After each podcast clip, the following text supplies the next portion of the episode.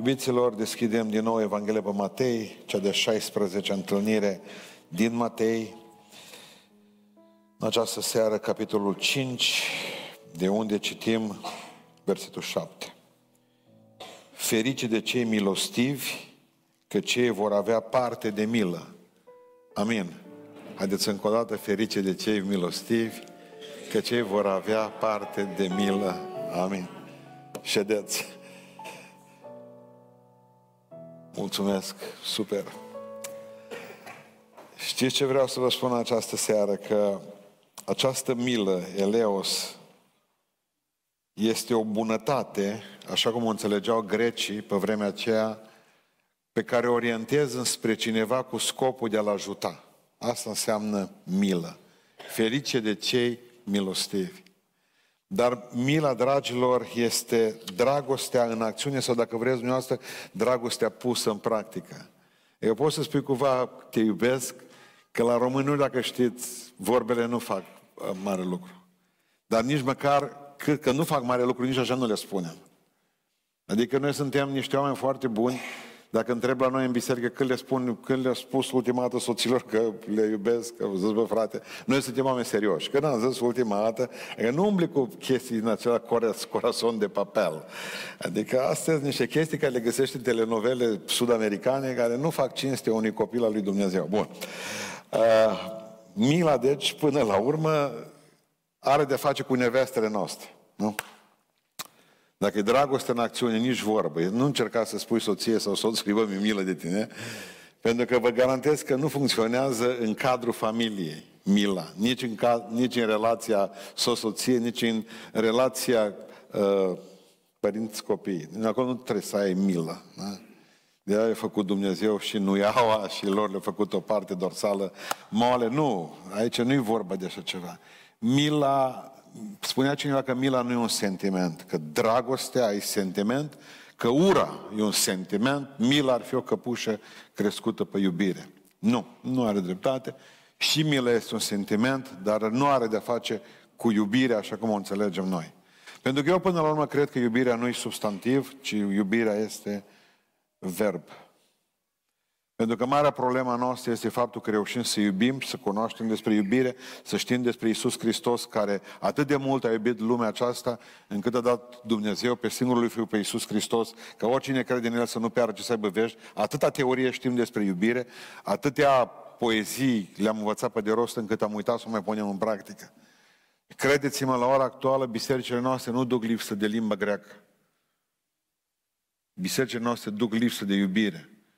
Ioan, înainte de a muri, avea 91 de ani, mi se pare că povestea la un moment dat uh, Ciprian la Cartagine ideea aceasta, spunea că a dus potargă de patru oameni, uh, cărat, dus în biserică, nu se mai putea mișca, striga de potargă aceea să nu uitați copilașilor să vă iubiți unii pe alții. Pentru că tot timpul, asta e marea noastră problemă, nu mai dragoste și dragostea asta se simte.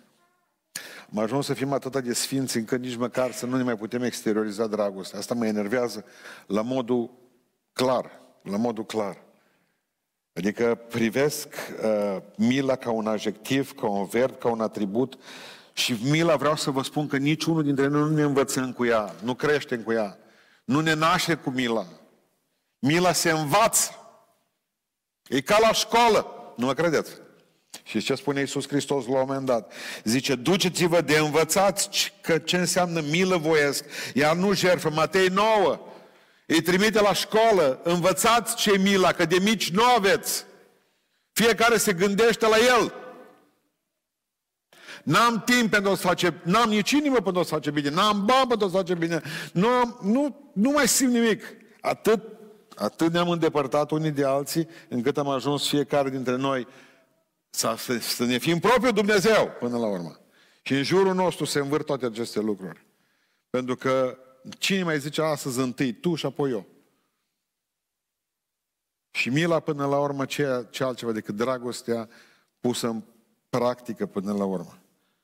Mi-aduc aminte că atunci când a murit uh, uh, vaca unei surori de ale noastre, uh, făcut o colectă pentru vacă, și zice pastorul, unul dintre pastorii noștri mă văd că și șapca din cap și se duce, zice, eu am o milă de 100 de lei, tu? Deci cred că ați înțeles ideea, că noi puteam tot predica de acolo, dar ea tot cu vaca moartă rămânea. Nu, mă, hai cât cumpărăm Uite, zice, mila mea valorează 100 de ron, pusă rapid 100 de lei în șapcă și marță că ea printre oameni. Asta, e, asta înțeleg eu, mila. Ne, ne lăsăm foarte greu. Când o lovi Bucurelul pe, pe Bucurelul e un țigan de la mine în biserică, când o lovi pe o babă. Baba aia tot timpul trecea prin spatele microbuzului, doar, doar o trece Bucurelul să dea marșarier odată. Și-o dat până la urmă, că doar sunt mașini care mai merg și marșarier. Ăsta are 11 prunci, Bucurelul. No, bun, lovi baba, Trebuie ca să 40 de milioane. Erau bani, erau bani, incredibil ce mulți bani. M-am dus la biserică, duminica, Bucurelul, că ce era negru el așa din ăsta, era acum ca și în Congo.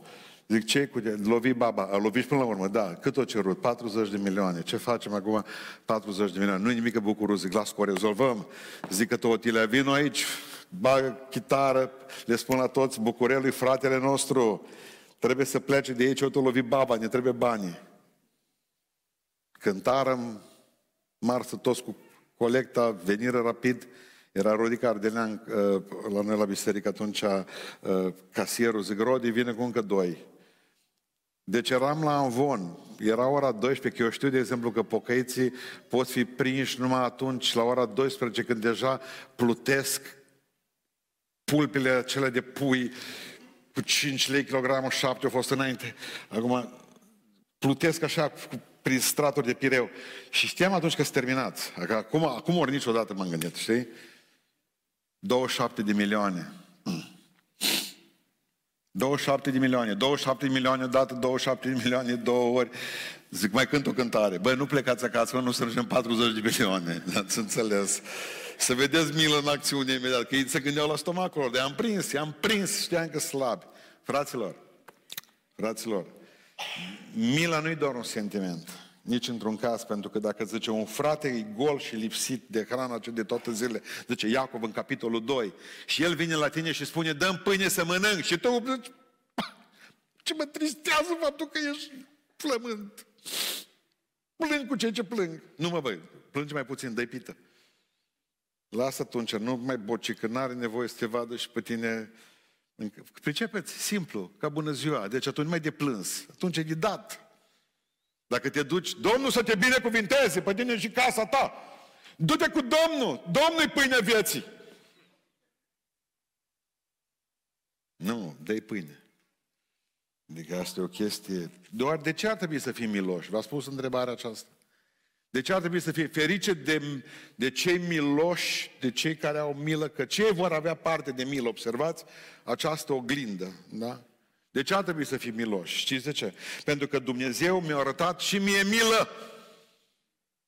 Faptul că sunt aici e și dragostea lui Isus Hristos față de mine seara asta și și dovada milei Lui față de mine. Credeți-mă treaba.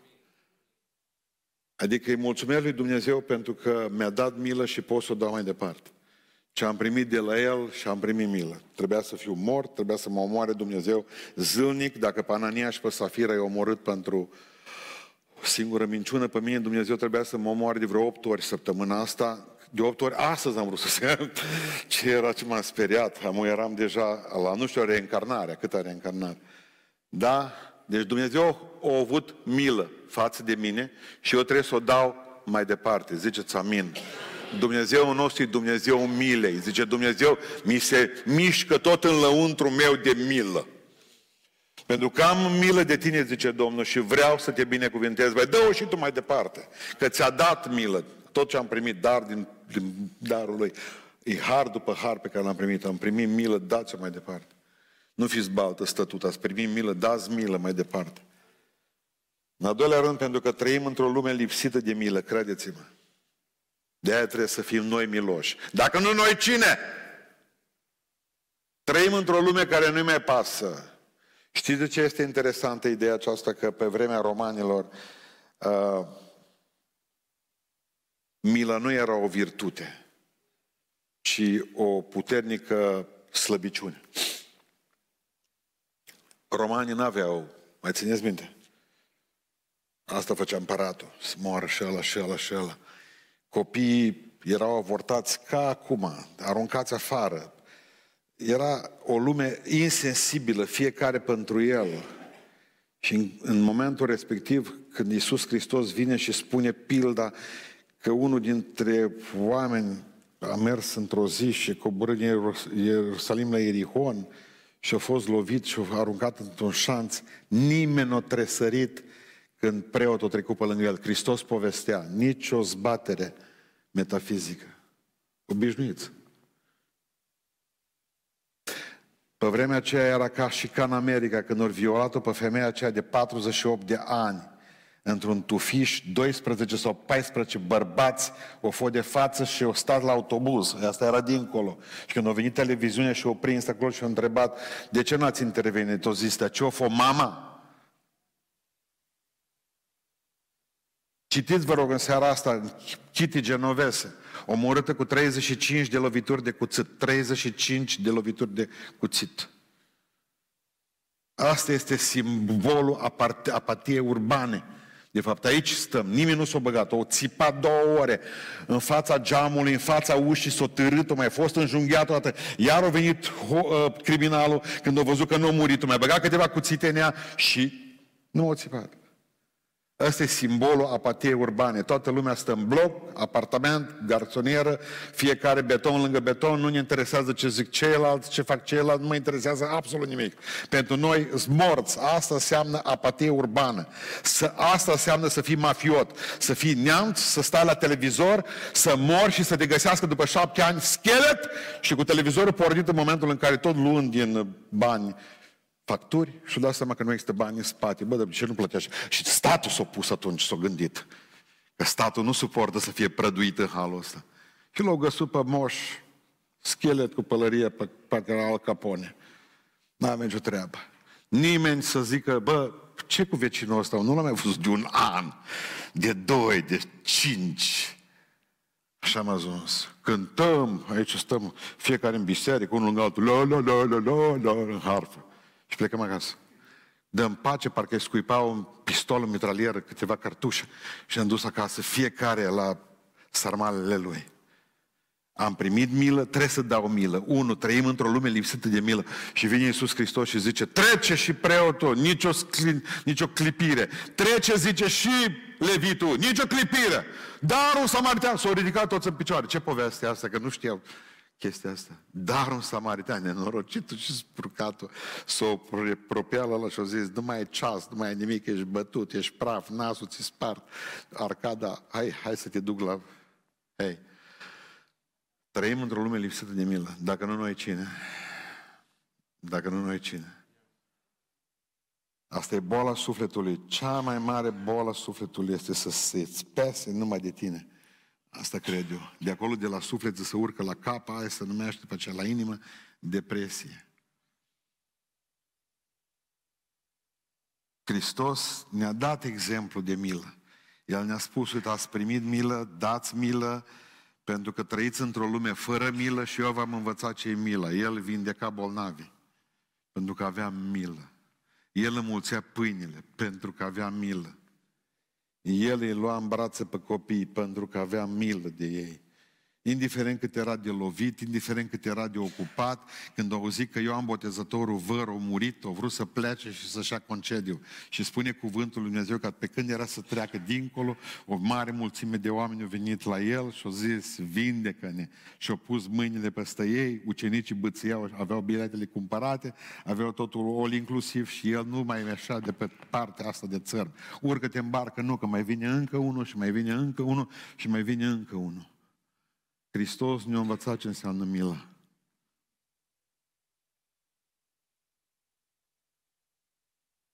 Și mai este ceva. Credeți-mă că va veni o zi în care vom avea nevoie de milă și noi. Dacă nu o să aveți nevoie pe pământul acesta și bine să nu inspirați sentimente de milă la nimeni. Dar într-o zi veți sta singuri, frumoși, și veți avea nevoie de milă, vă spun eu, toți de aici, toți vom avea nevoie de milă. Credeți-mă la asta. Și ascultați cu asta, vă veți întâlni cu ce ați făcut aici. Am crescut într-o biserică de pocăiți în care s-a spus nimic să nu dați. Mâncați voi până crăpați tot. Am cântat de atâtea ori, dar n-am ce-ți da, dar n-am ce-ți da, până când am răgușit. O biserică care spunea, ortodoxi spun că fapte, noi nu, noi spunem credință. Ortodoxii erau slabi de minte pentru că scoseseră credința din ecuația cu faptele și pocăiții mei erau fără minte pentru că scoseseră faptele din ideea credinței. O credință adevărată naște fapte adevărate. Amin. E simplu ca bună ziua. Păi nu putem să mergem nicăieri, nu poți vâsli numai cu o vâslă că te învârți în cerc. Ortodoxii să învârt de 2000 de ani în cerc, noi ne învârtim de 150 de ani. Pentru că n-am înțeles un lucru, suntem mântuiți prin credință pentru ca Dumnezeu să facă fapte prin noi. Dumnezeu nu mai coboară pâinile din ceruri. Dumnezeu le coboară prin mine pâinea din cer. Dumnezeu, eu sunt canalul de binecuvântare a lui Dumnezeu. Amin. Doamne, ajută la asta. Nu hrănești tu, nu, va fi, nu vor fi hrăniți, mor de foame, dar într-o zi. Și tot ce veți face, vi se va... Uh, știți povestea sclavului Androcles? Era un sclav, poveste întâmplată, reală, 100%, o grămadă de, uh, de, de uh, istorici romani o spun. Pentru eu a fost un șoc treaba asta.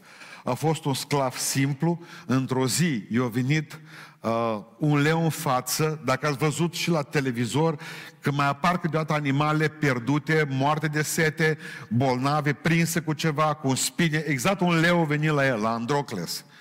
Când s-a văzut a fost terminat, cum vorba lui Dan începea să răgnească, nu mai răgnea nimic. Parcă era o pisică, ce cu el? O labă umflată, avea o spine în ea. Leu numai că nu zicea, iem spinele astea din labă, că nu-l pot. Fă-mă, ajută-mă. O scos spinele de acolo și l-a îngrijit. I-a pus ceva pe asta și a plecat leu. S-a pocăit Androcles. S-a întors la Dumnezeu, la Hristos. Și într-o zi o trebuie să ajungă în arenele romane.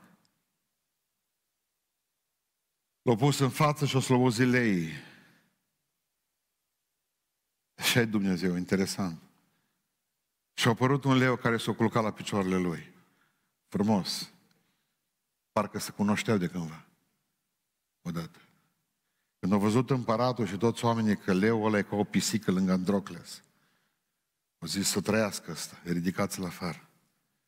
Pentru că toți care dă milă cuiva vom avea parte de ea într-o zi. Și aici nu de la un leu, ci de la leu leilor, de la Iisus Hristos, regele regilor, pentru că asta e marea noastră problemă, că într-o zi vom sta cu toții acolo el. Aruncă-ți pâinea pe ape, zice, și o, să o găsești într-o zi. Este singura pâine pe care ți-o mai salvezi vreodată.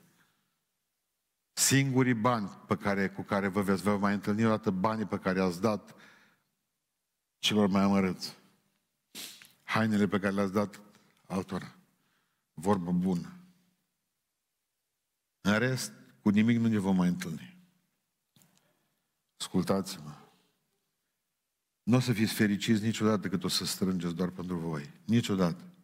Nu veți cunoaște sentiment ca acel al dăruirii mai frumos, mai puternic, mai grozav decât ăla. Niciun sentiment mai frumos decât să știi că ai putut să faci bine cuiva.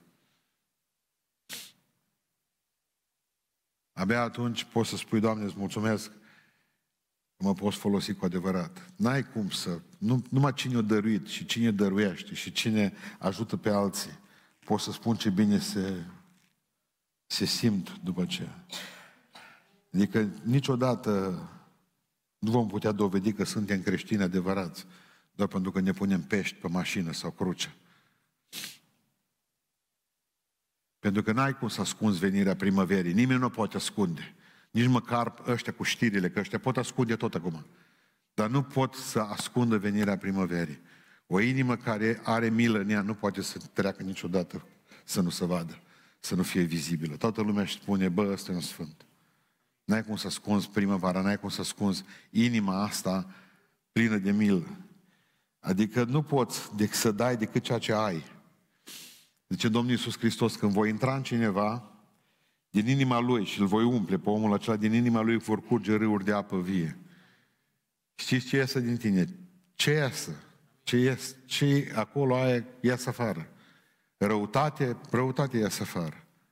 Nervi ai înăuntru, nervi ies afară, nu? Mila ai în tine primită, milă ea va ieși afară. Pentru că într-o zi va veni o judecată. Și credeți-mă, o să zică Domnul Iisus Hristos, bă, care ați fost botezat cu Duhul Sfânt? Hai, hai, care ați pupa mă Biblia? Veniți aici, vă, vă, vă bag primi. Veniți încoace. Ortodoxi, baptiști, veniți încoace la mine. Cesaționiști, veniți aici. Bă, care ați fost calviniști? Veniți. Care ați crezut în Sfânta Treime? Dar care ați fost unitarieni? Nu plecați de la mine blestemaților. Nu face Iisus Hristos asta niciodată.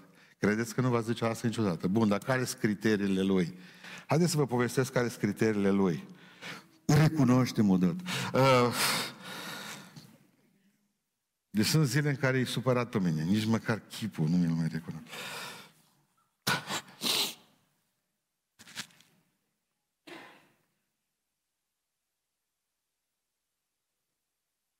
Știți ce-o zis? Veniți la mine binecuvântați tatălui meu. Nu mi-a fost foame și mi-ați dat să mănânc. Aduceți aminte. Am fost în pușcărie și ați fost pe la mine. Că n-ai fost în pușcărie. Mi-a fost sete și mi-ați dat să beau. Vă aduceți aminte? Unde vedeți dumneavoastră teologie aici? Unde vedeți dumneavoastră botez cu Duhul Sfânt? Pentru că o inimă născută din nou, un om născut din nou, este un om care știe să dăruiască pentru că o primit. Pentru că știe că Dumnezeu e cu el și că Dumnezeu a dat mult, nimeni poate nu a reușit dintre toți poeții noștri să spună, să vorbească despre acea clipă fantastică a, a judecății. Nici să o nici să o să o pună mai bine într-o poezie decât Ionid. Poate după mine, poate cea mai frumoasă cântare a fratelui Moldoveanu. Pe versurile lui Ionid și poate că cea mai frumoasă interpretare o are corul Bisericii Emanuel de la Oradea, bărbătesc, când s-au întâlnit atunci clujene și români și bihoreani împreună. Mai țineți minte cântarea? Drag prieten care cânți, vesel în credință, fii alături de Isus și în suferință, dacă în ceasul de temut vrei să fii la dreapta, când Isus e trist tăcut, mângâie-l cu fapta, ia-l în casa ta acum, să-și aline somnul, azi e un sărman în drum, dar în el e Domnul. dă acum să bea din vas, când de ars ca vrejul, căci în cer în veci ne veci, nu mai ai prilejul. Dă-i acum haina ta, când e rupt veșmântul, căci în cer în veci de veci nu-l va bate tu. Dă-i acum când e bolnav, grijă o șată, căci bolnav nu va mai fi Domnul niciodată. Și va veni o zi în care vom pleca de aici.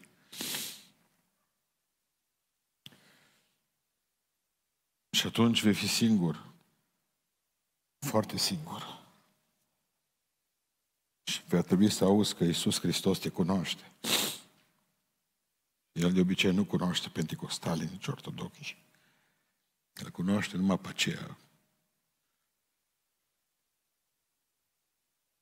care atunci când a fost nimeni, dacă ți-ar suna primarul din Oradea sau domnul Bolojan, președintele Consiliului, spune că are o problemă, poate că l-a ajuta. Bă, nu uite el de mine niciodată. Dar când miroasă, când ia nimănui primul lucru care îți vine în cap, eu vă spun ce este, bă, o băut.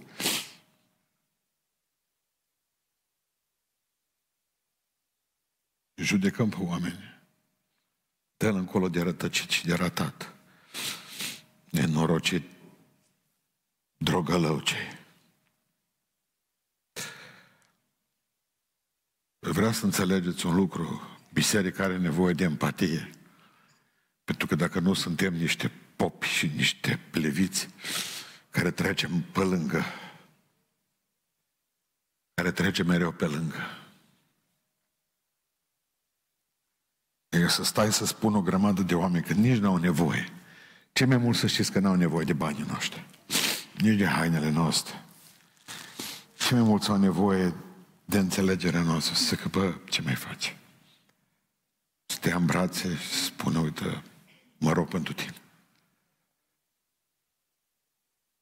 De fapt, momentul în care până la urmă știi ce faci? Faci lucrarea lui Dumnezeu pentru el. Pentru că Dumnezeu ar trebui să spună lucrurile astea, dar încurajările tot prin tine vin. Eu asta cred că e vremea ca să ne întoarcem la Dumnezeu pentru că veniți binecuvântați tatălui meu că mi-a fost foame și mi-a dat să mănânc. Când a fost în Benin, salarul unui păstor era 10 dolari. 15 pe lună. 15 dolari pe lună. Din 10 copii mureau 5 de foame. Se uitau mamele la ei, toți erau cu borțile umflate, cu muște la gură. Niciuna dintre ele nu zicea ca mamele din România, care nu mai fac prunci că vremea rea și că timpurile sunt rele. Pricepeți? Nu știu când ați mulțumit ultima dată mamelor voastre că nu au făcut avort cu voi. Asta vreau să vă spun. Indiferent cât ar fi viața asta de grea. Spunea Ruibi mai înainte la pușcăriaș, bă, să mulțumim lui Dumnezeu că sunteți în, în închisoare. Ăștia, nu. Mulțumesc, Domnule, că sunt închisoare. Că da, le-am spus, puteați fi în Mariupol, să vă toace rușii acum cu câte două bombe, că ce stați liniștiți, nu aveți treabă, mâncărică bună. Deci lor li se pare că sunt cei mai nenorociți oameni din lume, nu ei. De fapt, pușcăria le-am spus astăzi, o purtăm cu noi. Spus cel mai mare necaz ar fi să ieșiți afară de aici să vă dați seama că închisoarea au rămas. Pentru că spune Iisus Hristos că acela dintre voi care nu reușește să se eliberează din închisoarea poftei, din închisoarea urii, a neiubirii, a individualismului, el tot închis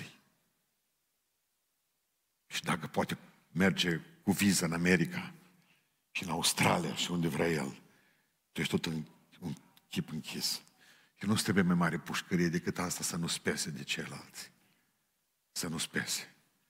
Trebuie să-ți fie milă, mă. În fața suferinței suntem cu toți egali. Nu mai contează cine e catolic și cine e ortodox.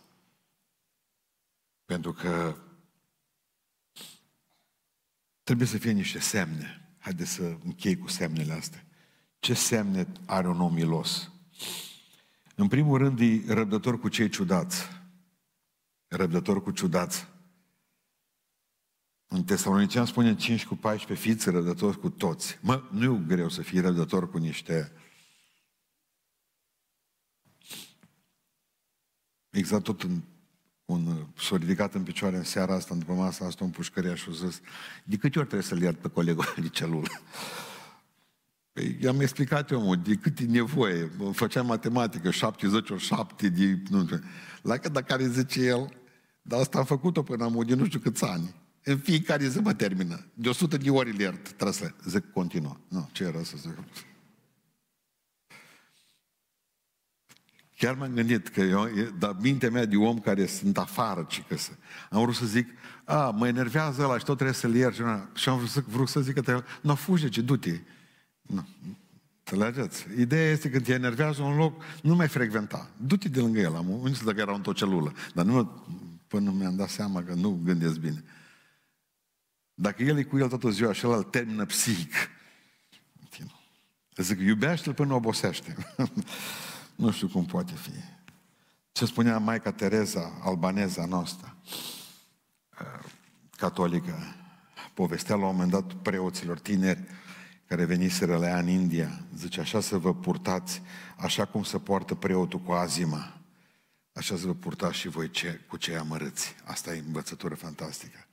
Așa cum se poartă preotul cu azima, așa să vă purtați cu cei amărâți.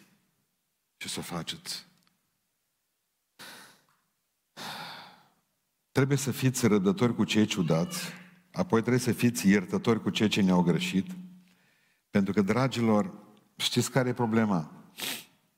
Trebuie să vă gândiți că atunci când vă lovește un om, când vă vorbește de rău, când uh, nu vă dă like în viață, când uh, are ceva cu voi, când te jignește,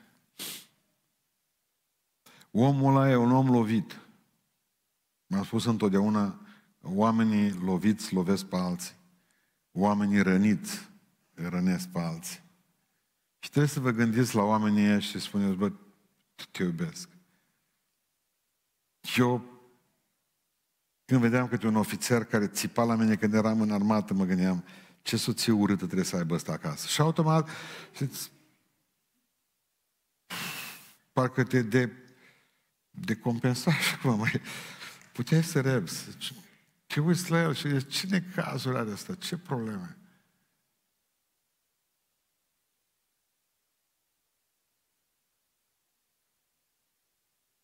Exact când eram tânăr păstor, atunci nu știam, mai să certau acolo în biserică, chiar la început, să mai certau bărbații cu noi, femeile, săreau în sus. Și eram împreună cu vreo doi bărbați la o ședință din asta, era toată biserica acolo, 50. Și țipa o soră. Nici nu știam cine e Nu o cunoșteam, era tânăr păstor. Și nu știam ce trebuie să facă. Ea țipa în biserică. De la care zice bătrânul, uh, fratele care conducea biserica, lasă E la menopauză. Atunci am învățat că fiecare om are o anumită problemă. Trebuie să înțelegi pe oameni. Trebuie să-i fii răbdător cu toți. Ciudații, cu toți trebuie să fii îngropând securea războiului, numai că îi lăsăm coada afară. Asta e problema cu noi. Vezi că te-am iertat. Știi cum eu spui? Vezi că te-am iertat. Deci, tiert, tiert. Adică problema e că avem drept, că noi vrem dreptate până la urmă, nu milă. Nu milă. Noi vrem ca să ne răzbunăm, justițiare, să punem mâna pe pistoale mitralieră și să ne ducem și să facem revenge, nu? Asta e toată ideea noastră. Asta știm, așa am văzut în filme. Bă, când te calcă ceva pe bătători, pune mâna pe pistol și duce și execută tot treaba, rezolvă problema rapid. Nu se poate face așa. Adică iertarea înseamnă renunțarea la dorința noastră de justiție. Încă o dată. Iertarea înseamnă renunțarea la dorința noastră de justiție. În tine vine și spune, dă și tu una. Când l-ai iertat, nu mai vrei. Nu mai vrei să mai fii justițiar, atunci îl lași că așa e și mai bine. Pentru că n-am făcut nimic, dacă vorba filozofului Haine, când l-a întrebat ce își dorește de la viață, zis că nu mai doresc nimic acum că am ieșit la pensie, zice, decât să am o casă la marginea orașului, o casă vopsită cu alb, zice, cu țiglă roșie, după aceea să aibă fântână în curte, să am iarbă în livadă și în livadă să am șapte pruni de care să fie spânzurat șapte oameni vrăjmași de mei care mi-au făcut rău toată viața. Astea erau singurele dorințe pe care le aveam, nu? Ce frumoasă casă albă împodobită cu șapte spânzurați în jurul ei, ca până la urmă să știi că da, e o pensie fericită. N-ai treabă. Mai te uiți la ei și ce frumos și Moș Crăciun, Moș Crăciun. Nu, domnule, nu. Vine și poți să o faci, vine să dai cu pumnul, dar nu fă lucrul ăsta. Nu fă, nu fă. Pentru că trebuie să renunți la ideea de a avea dreptate necontenit. Serios. Renunțați la ei. Bă, te-au călcat în picioare. Slavă Domnului că au avut ce, mă? De multe ori ne-am pus noi în fața țintei. Ne-am pus așa în fața țintei și pe aceea ne mira că tot s-o tras prin noi. Dar vă spune ceva, aici vă spune cineva care e specialist. Numai primele glonțe sunt mai dureros. Până te face Schweizer. După aia toate celelalte trec prin găurile făcute. Nu mai te atinge. Nu mai doare nimic. Adică fiți oameni care trebuie să înțelegeți că în împărăția lui Dumnezeu intrăm prin necazuri.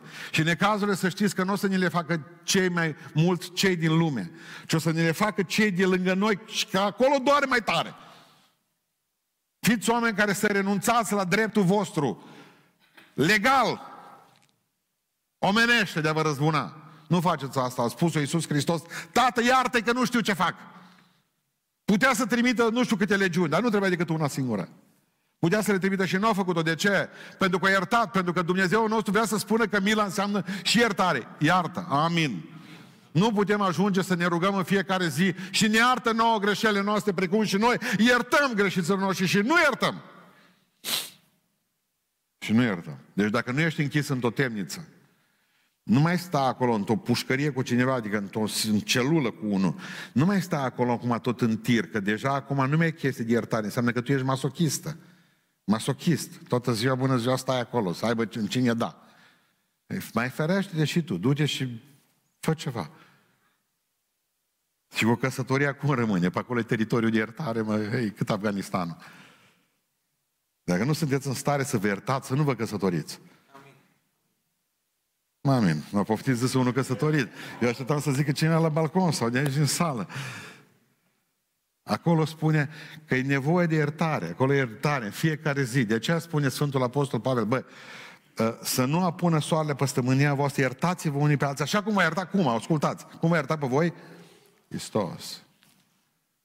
Hristos. Nu, nu, nu rămâneți certați, îmbufunați unul pe altul, nervoși, trântind toate foalele în chiuvetă să le sară smalțul. Nu! Uite, avem o problemă. Nu la telefon a zis, nu ai vorbit cu nașa, nu? Mergi și vorbești cu nevastă ta. Cel mai rău că o grămadă de bărbați se duc direct la mame. Mama! Mama! Ba să fi rămas cu maică ta tu.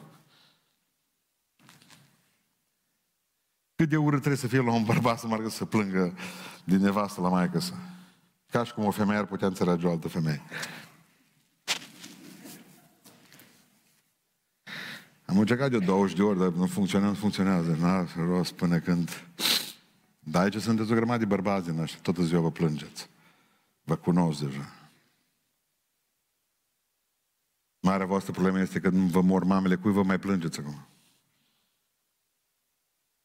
Eu nu pot ierta pe nu știu cine. Sper că n-ai păcătuit. Și ne iartă și nouă, pe cum iertăm și noi. Asta este ideea. Și la, ce mai, la concluzie am ajuns? Că e mult mai ușor să arăți cu degetul decât să strângi pe cineva în braț. Nu vi se pare că și mușchii îți folosiți mai puțin? Nu faci așa. Și am mult mai la fix-o picat. Vedeți că toți eram cu mască, să nu cumva păstrați distanța socială. La fix, că cu degetul puteai arăta de departe, nu? Și poți împușca cât vrei. Spune cuvântul Dumnezeu că nu trebuie să fiți doar răbdători cu cei ciudați sau iertători cu cei ce ne-au greșit. Trebuie ca să fiți și înțelegători cu dușmanii. Din potrivă, zice, dacă e foame vrăjmașului tău, dă să mănânce. Dacă e sete, dă să bea. Și astfel vei îngrăbădi cărbuni aprinși pe capul lui. Eram împreună cu dușmani. Nici nu știu ce, ce am putea numi dușmani. Eram împreună cu colegul meu, păstorul de la Sibiu, cu Nelu Brie, mâncam în cameră, apăreau uh, mormonii. I-ați văzut mormonii? Îmbrăcați în cămașa albă, au sfinți de pe urmă, aci un fel de cuson, genți, uh, genți negre și umblă tot de gândoi. Ați văzut pe în oraș așa, mă? Apăreau la noi plin de praf, la Institutul Teologic. Că ce s-au gândit ei? Că dacă reușesc să corupă pe unul de-a noștri, ăla e la rândul lui mare corupător în general. Bun. Noi aveam, în fiecare cameră erau trei uh, farfurii cu tăițăi. Așa venea de plastic, erau farfurile, le luam așa și veneam toți. Exact când se puneam tăițăi pe masă, apăreau martori, uh, mormoni. Bă, zice Bilia, băi, nici că să iau după miros. Nu mirosea nimic, că supa aceea nu era 5 de capul, de nu mirosea nicăieri. Adică doar trecut să pui un zbor pe ăsta. Dar povestea era doar atâta că apărea ăsta. Uh, fraților, nu mai auzeam, cum ne luau ei, uh, luau, o, aveau ceva carte lui Moron, Mormon, apărea o carte ce zice, în timp ce mâncați, gura, zice Brie, în timp ce mâncați, vine vieșenii și tăiței de ce zice. Nu mai vedeam că îi dădea farfuria cu tăiței. Mănâncă. Să trăiți. Așa mâncați și plecați. Pleca de acolo. Atât. Pentru că așa am înțeles noi că e mai bine decât să te apuce cu o teologie care oricum ne lăsa și pe noi înfometați și pe el. Mai bine dai să mănânce. Mă, dar apoi veneam fiecare zi aproape. Știți, bă, avoși n-au de mâncare. Deci vă trimit așa la, la noi la care zice Nelu, bine că nu și martori. Tot timpul există ceva. Dați-le, dați-le să mănânce, dați-le, faceți-le bine. Adică dacă ți-a făcut cineva rău, îți dai seama mâine dimineață pe când te duci să vadă că ai, uh, eu știu, că ai făcut ceva, un serviciu. I-ai spălat mașina. Povestea fratele Țon, o venit fratele Țon în Pântășești. Era micuț, numai atâta și în casa unui pastor baptist, hai că vine fratele Țon. Eu n-am știu cine e fratele Țon, fiind copil, dar așa ne l-a prezentat că eu m-am imaginat că vine cu aripi albe și m-am imaginat. Așa că fratele Țon, vine, o părucă, o căciulă în cap, parcă era Brejnev. Măi, pentru bătrâni, Brejnev să puteți asta mai târziu. Și ne-au povestit așa și de-am copiii. Pe primul rând ne-au pus lângă dânsul, o tras un studiu biblic de trei ceasuri. Orgeau apele pe noi, nu vorbi de justificare, nimeni nu mișca, că nu străgea mai cât una acum.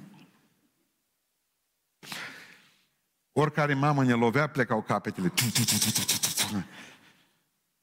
Predica fratele Țon. Vorbea liniștit acolo și ne-a spus la un moment dat o întâmplare din al doilea război mondial sau din primul, nu mi-aduc eu aminte, dar pe din primul a fost, că o zis că era atunci când s-au bătut italienii, nu știu cu cine, că nu mai înțelegem ca și copil, că cu neamță nu s-au bătut oricum. Să minte că fiind în tranșee unii sau alții ca să-și bată joc de italiani, au luat o cizmă și au aruncat-o peste tranșee drept la italiani în cap. Și au zis, ăștia sunteți voi. La care italianii s-au dus și au luat cizmă și au făcut-o bine cu cremă de cizme, de, să zic, de gheati. După ce au lustrit-o și au făcut-o, au umplut-o cu portocale. Și le-a dat-o, le-a trimis-o înapoi în tranșee și a zis, voi ne-ați trimis ce aveți. Noi vă dăm ce avem. Corect? În momentul în care arunci o vorbă de o cară pe un om, în momentul în care îl lovești, înseamnă că lăiești, aia dai. Iar dacă tu taci din gură și nu răspunzi altfel decât înseamnă că ești ca el, sau eventual un laș, nu, fă ceva mai grozav. Arată că ești copil de Dumnezeu. Vreau să închei spunându-vă că mila pentru mine înseamnă ceea ce făcea câteodată uh, uh, nu că deja mă apucă plânsul că am spus-o și la Beș. Am fost la Ludovica în urmă cu câteva luni de zile și i-am dus o mașină de lemne. Ludovica e o țigancă zbârcită, numai în filmele alea din șatră, dacă ați văzut, alea care ghiceau. Aștept ca să aibă pipa aia lungă și să fumeze și să facă cu diocul, dar Ludovica este cea mai pocăită țigancă pe care am văzut-o vreodată. Și pocăită de pe vremea lui Ceaușescu. Când nu erau cântările de la Toflea, când ei erau cei mai săraci oameni de pe fața pământului țiganii, Știți ce făceau țiganii? Aveau un sac femeile și mergeau din casă în casă.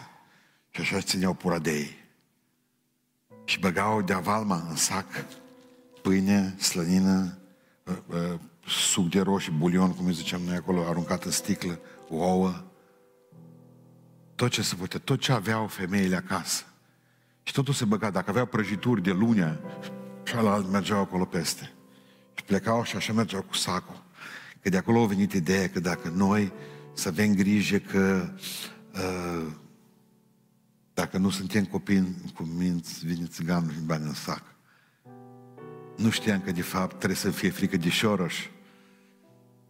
Nu de țigan, dar asta e altă treabă. Am crescut și nu mi-am dat seama. Bun. Ce mi-aduc eu aminte de Ludovic era că era a, bine, eu vorbesc de fapt cazul fericit când le primeau acasă. Era când le înjurau, le băteau, le închideau ușa sau slobozeau câinii. Deci ceea ce nu e niciodată este faptul că stăteam, eram foarte săraci în sat. Ne mutasem de câțiva ani de zile doar. Și eram săraci. Și după ce Ludovica făcea turul la vreo trei sate, atunci pocăiți nu erau mulți. Ludovica făcea un ocol cu sacul în spate de vreo 3 kilometri, pentru că ea avea o soră în Pântășești. Mama. Și venea gârbuvă la noi, se punea cum să pun țigancile, deschidea sacul. Și zicea, mărioară, ți-am adus niere, că la noi câtă zahăr, să zicem niere. Ți-am adus niere, zahăr nu era decât la cartelă. Lua în pahar, lua în cană și punea la mama în pungă. O cană e, o cană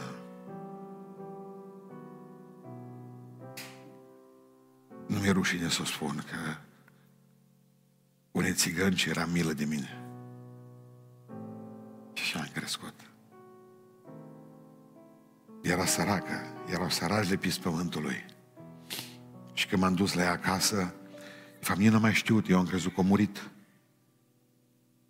Când m-am dus, m-am dus pentru că la un băiat de la noi din biserică îi trebuia un cărucior cu rotile și un țigan m-a sunat și mi-a spus, pastore, te-am auzit în predică că trebuie cuiva un cărucior electric la meu. Și a zis, în ce sat ești tu? Zice, nu, eu sunt Franța, dar căruciorul e în satul cu tare. Și m-am dus în satul ăla și am văzut o femeie undeva pe stradă, jos. Am oprit mașina, te știu din undeva, nu mai văzusem de vreo 20 de ani. Și zice, eu Ludovica. Zic, cum o duci? Nu prea grozav, zice că la nora mea, nora mea, zice, spurcată la bărbatul, o plecat de la ea și a lăsat-o cu șase copii. Și acum zice, a venit, ea ce-a venit, văzut ce-a venit, a venit Crișu și o lua acasă. Stătea cu șase nepoți acasă și fită atent ce zice către mine. Nu te-am văzut de 20 de ani. Am auzit că ești popă mare, mare, mare. Că mine nu vii în casă că am făcut, zice, niște ouă umplute.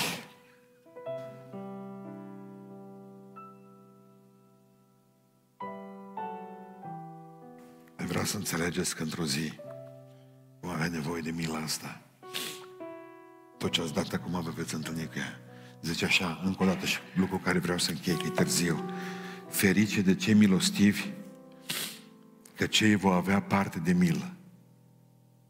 Când? Când e nevoie de ea. Niciunul nu veți ajunge la ciorba săracilor. Că am fost tânăr și am îmbătrânit, dar n-am văzut pe cel neprihănit cerșindu-și pâine. Niciunul dintre voi aici. Sunt convins că deja avem binecuvântări peste binecuvântări. E o perioadă de cernere pentru noi, dar într-o zi vom avea nevoie de milă acolo sus. Și aș vrea ca să zică Domnul, bă, ăsta e, ăsta știe ce înseamnă mila. Hai, hai, haideți să ne ridicăm în picioare. Să spunem Domnului în seara aceasta, Tată de ceruri, deschide inima pentru milă, să fiu un om plin de bunătate pentru alții. Poate ți-a rămas Adidas, poate ți-a rămas tenis, poate ți-a rămas o haină, poate că ți-a rămas bicicleta, poate că ai o mașină pe care nu mai folosești, doar plătești impozite pe ea. Spune Domnul în seara aceasta, uite, vreau să ajut și eu pe cineva, vreau să fac, o spune un cuvânt bun, să încurajez pe cineva.